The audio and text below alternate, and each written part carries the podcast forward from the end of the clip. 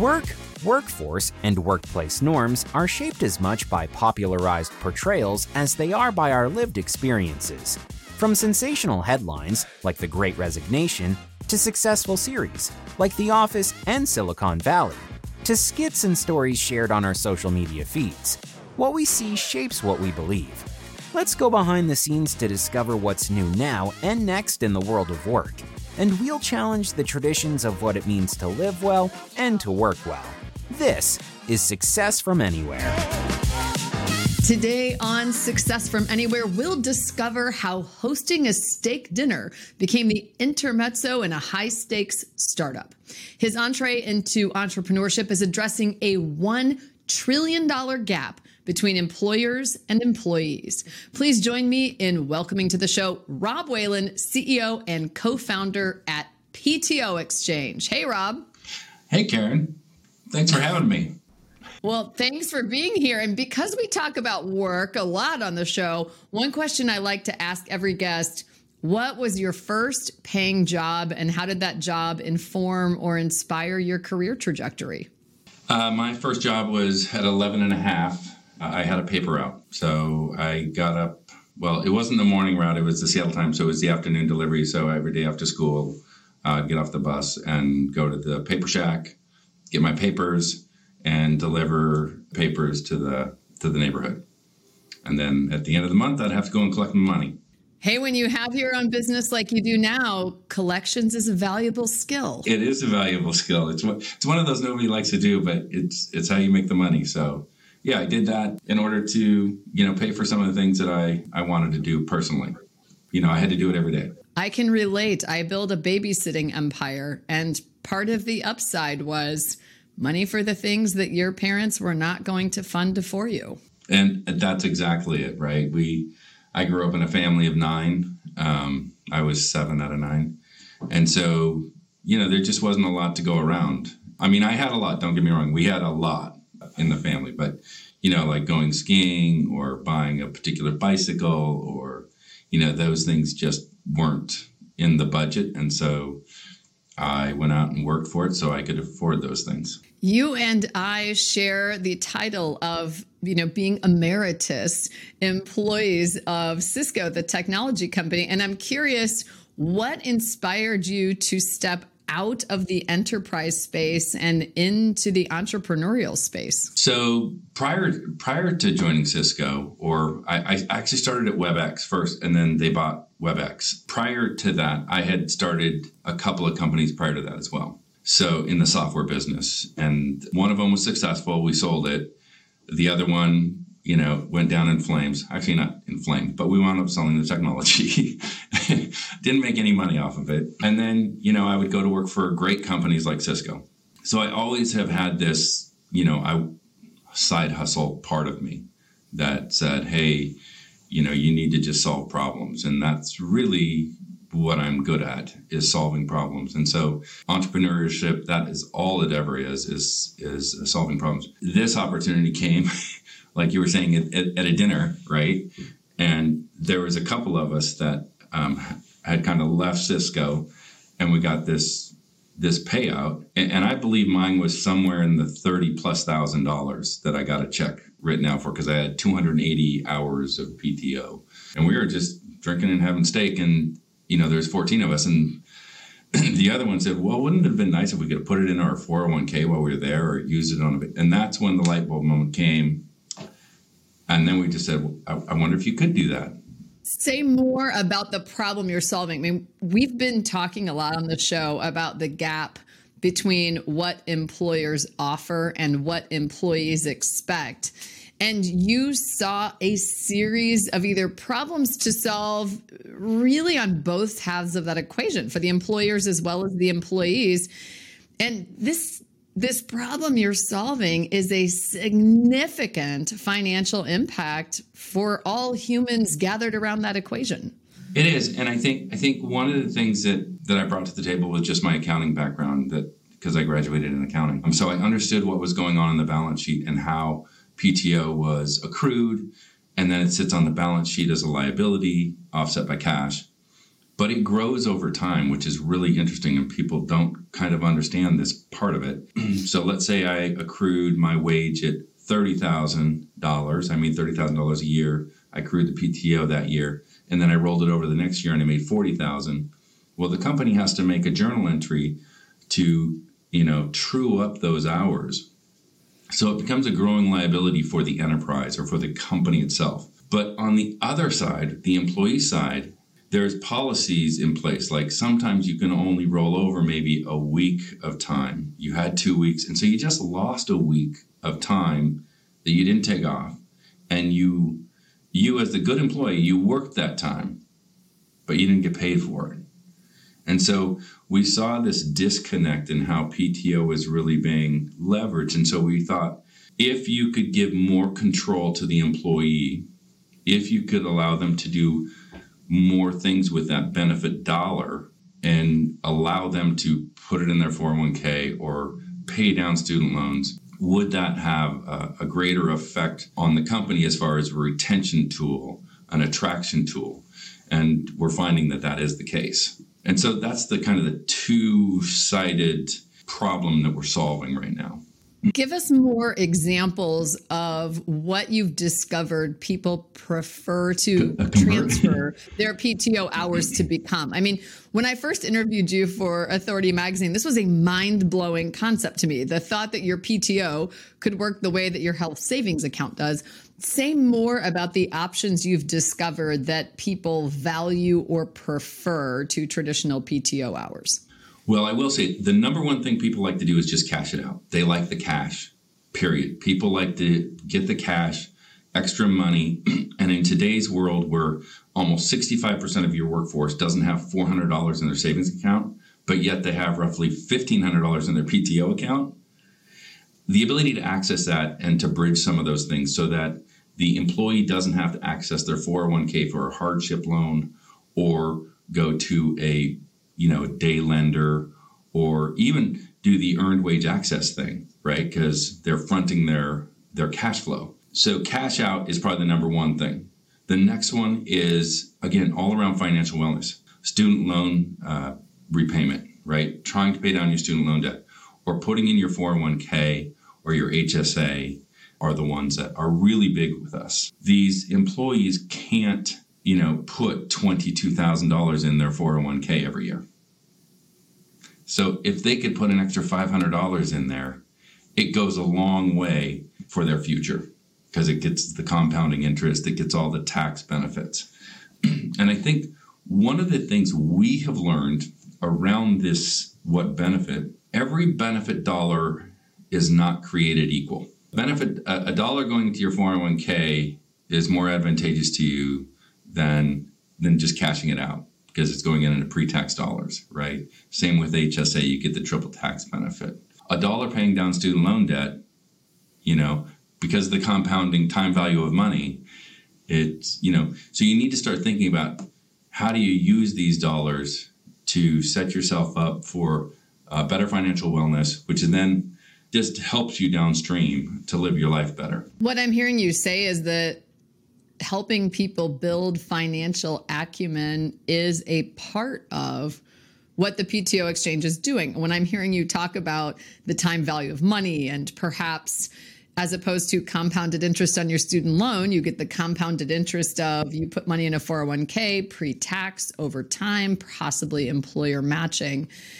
Say more about what organizations could be doing to improve the financial acumen and you use the phrase financial well being of their employees. I think for companies today, they need to look at their total benefit dollars that they're they're allocating to their employees and understanding one, what is the engagement and an uptick of those, right? How how many people are taking advantage of them? And then understanding where their employees are in their financial life cycle. I know this takes work for an employer to do, but when they do it, they can then match their benefits with their employees. And having a benefit that is flexible enough so that you can meet the needs of a multi-generational workforce is is extremely important in today's world. it's it's important because The person who is 50 plus has different needs than the person who is 24 coming out of college with debt. The the woman or or man who have a family and two children at 32, you know, trying to, you know, save for college, trying to do all these different types of financial things that they have to do throughout their life cycle. They're all different and everyone is different. What you're doing with what you described is poking holes in this very popular myth or misconception that personalization at scale is expensive or almost impossible.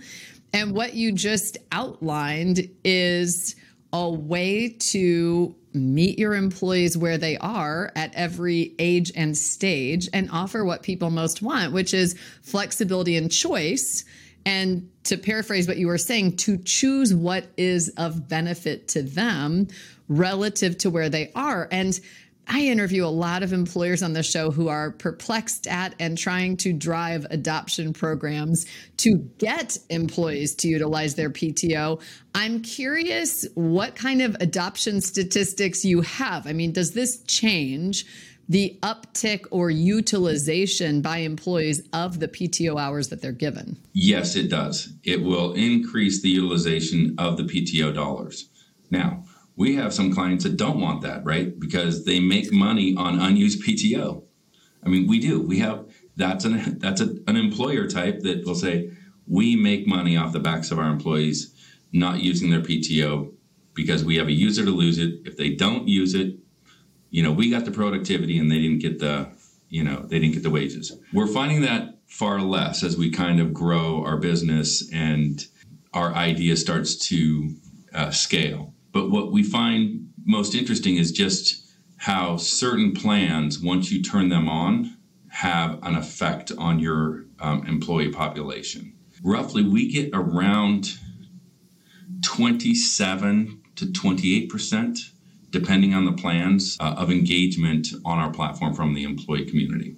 But a lot of them, a lot of them are the rank and file. A lot of them are the ones trying to bridge that gap. You know, it's not the executives.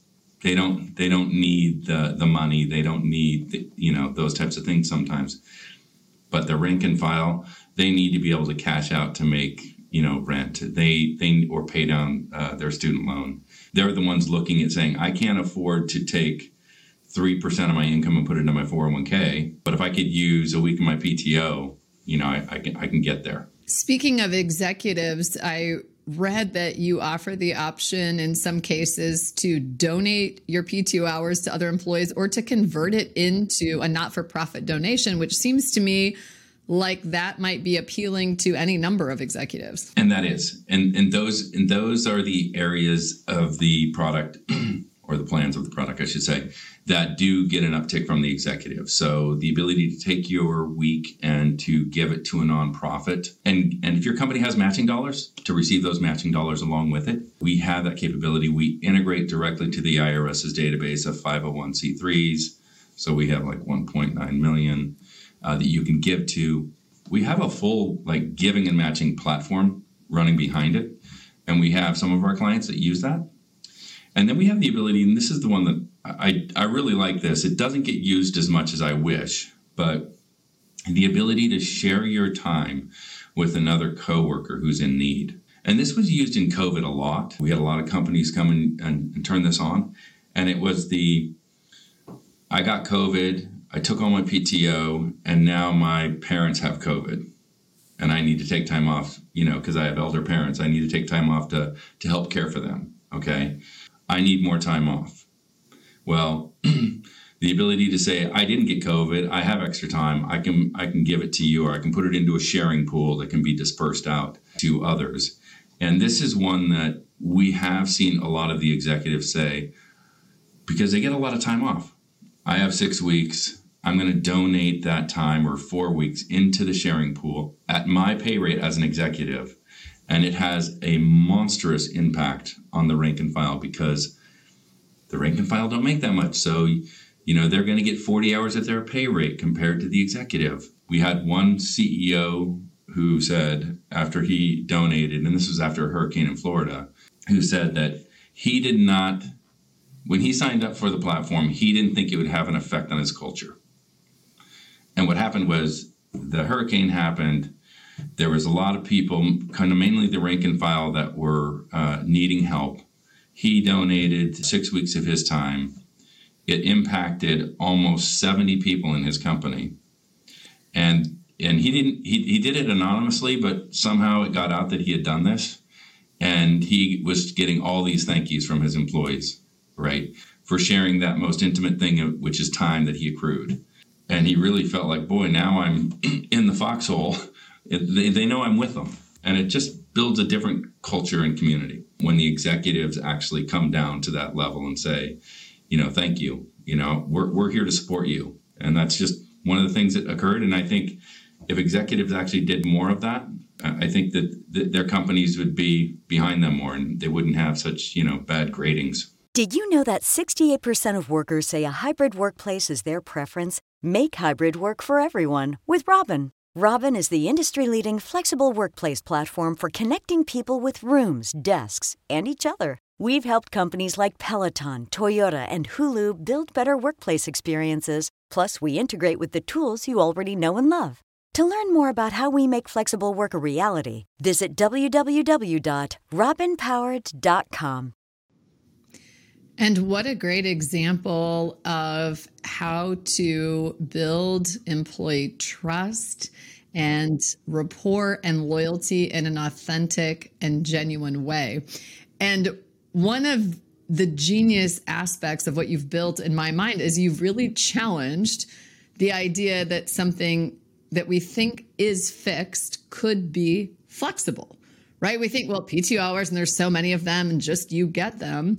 And I wonder what would happen if we all looked around our organizations at these various aspects of culture and leadership that we believe to be fixed and challenged ourselves to think about how those principles or policies or core values even could become more flexible. A hundred percent. And that's what I think organizations really do need to do, especially in a time where you got to come into the office or the flexible work uh, mode where you're working from home. And, and I think a lot of companies and and this is just, uh, this is my opinion. Okay, so I'm going to say this is my opinion. Everyone's got a little of their own, but I think the work from home is is great. It's great if you have families and you need to be home at certain hours to get the kids and, and all those things. That's wonderful. But a company does miss out on the building of its culture if people don't come together and collaborate and and unify and have relationships relationships in a company really help drive innovation and really the best outcome for a company. So, you know, the whole work from home or work from office, I believe you got to have a little of both. It can't be one or the other. You think about flexible, non flexible. You know, we're in this mode where things are changing at a very rapid rate. And so all those fixed things need to be reconsidered in a way that, that benefits both the company from a cultural standpoint and the employee from I have a life and a family and children and you know i'm on this life cycle i'm in this life cycle and i need to this kind of support. As i'm hearing you say more about company culture and flexibility what comes to mind for me is the number of listeners that might be leading or are employees of organizations with unlimited pto what would you say to them? Does this make what you offer at the PTO exchange irrelevant? I mean, if I have unlimited PTO, do I have anything to trade? How does that work? Unlimited PTO is the unintended consequence of a, of a poorly written law in California. And that's where it came from, period.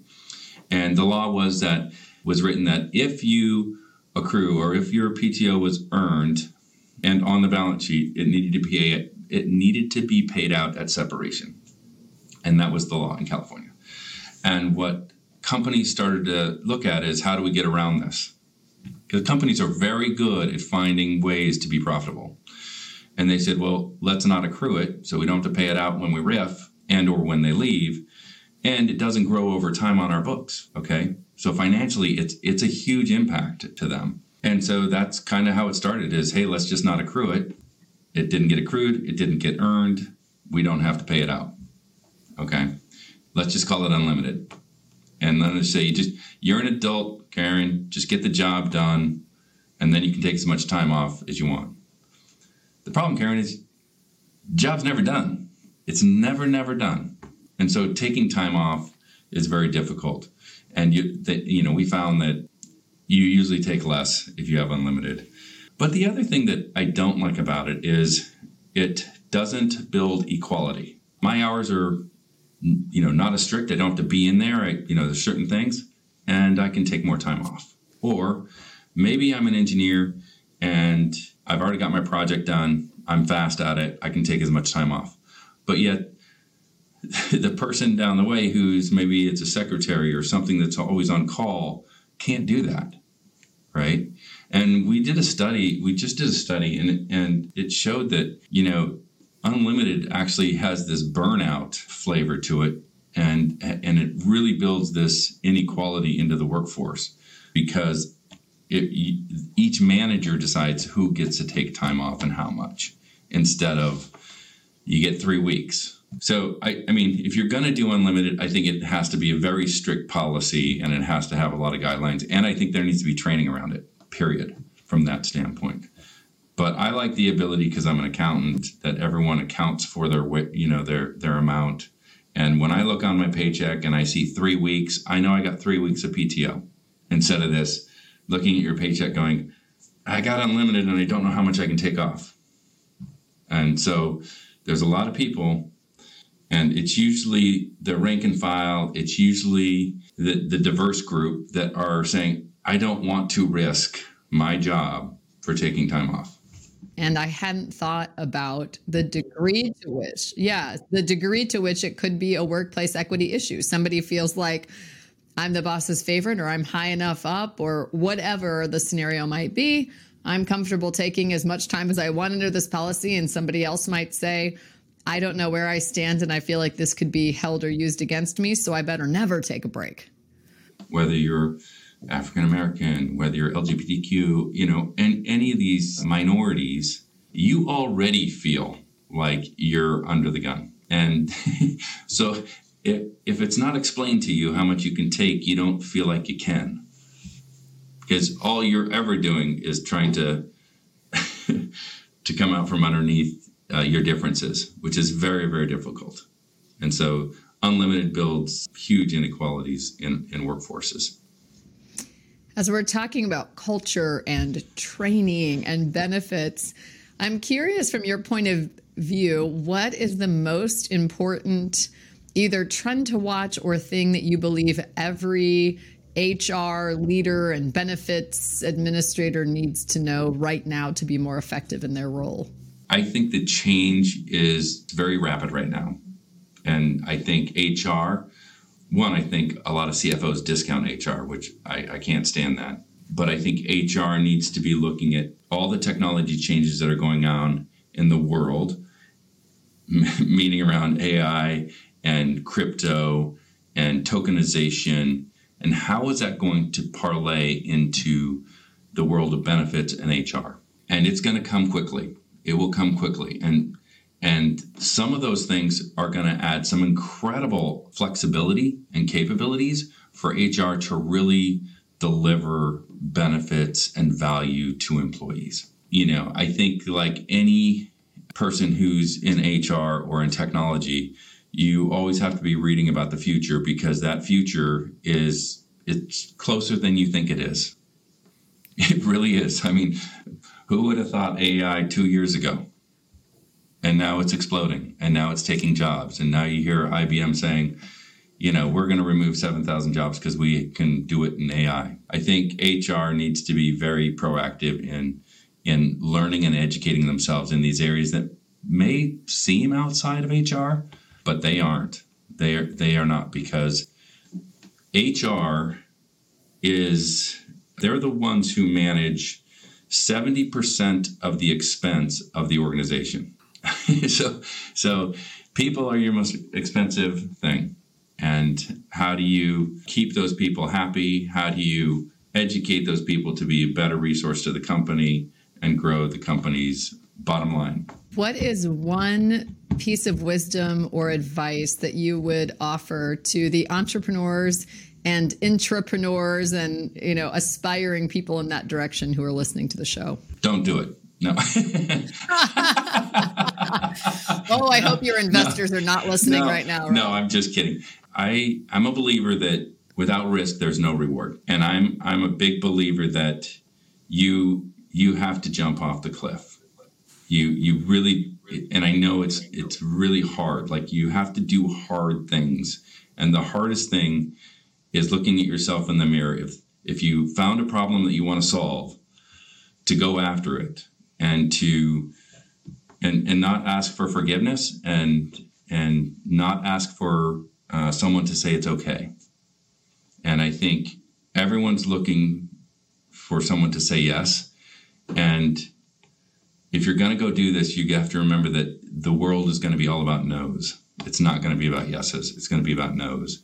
And I can tell you, you you get so many no's, so so many no's. Nobody nobody wants nobody believes it can be done. Nobody believes in your business. Nobody, and in turn, you have to almost kind of disengage yourself from that as uh, you know, and you're just solving a problem.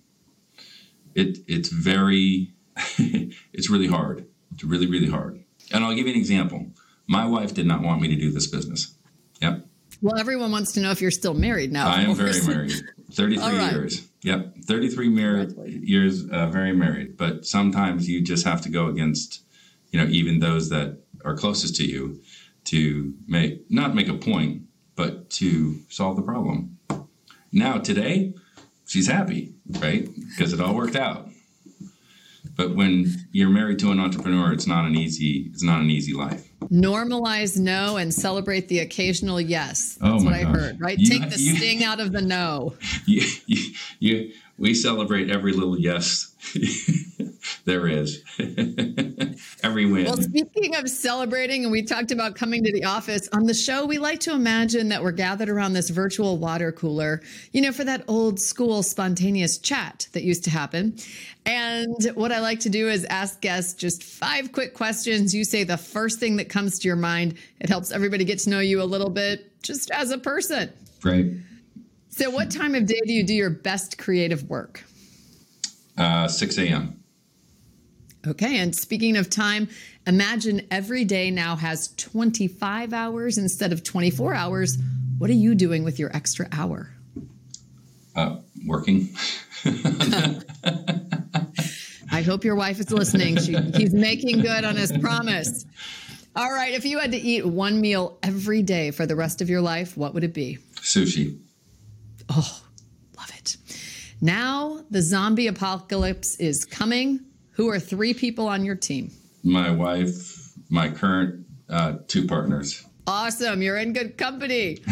and how can listeners learn more about you and your company and stay connected? Uh, you can you can visit us on, at ptoexchange.com or follow us um, on LinkedIn or Twitter that's probably the best way. If you need to get a hold of me, you can just reach me at info at PTO Exchange. It comes directly to me.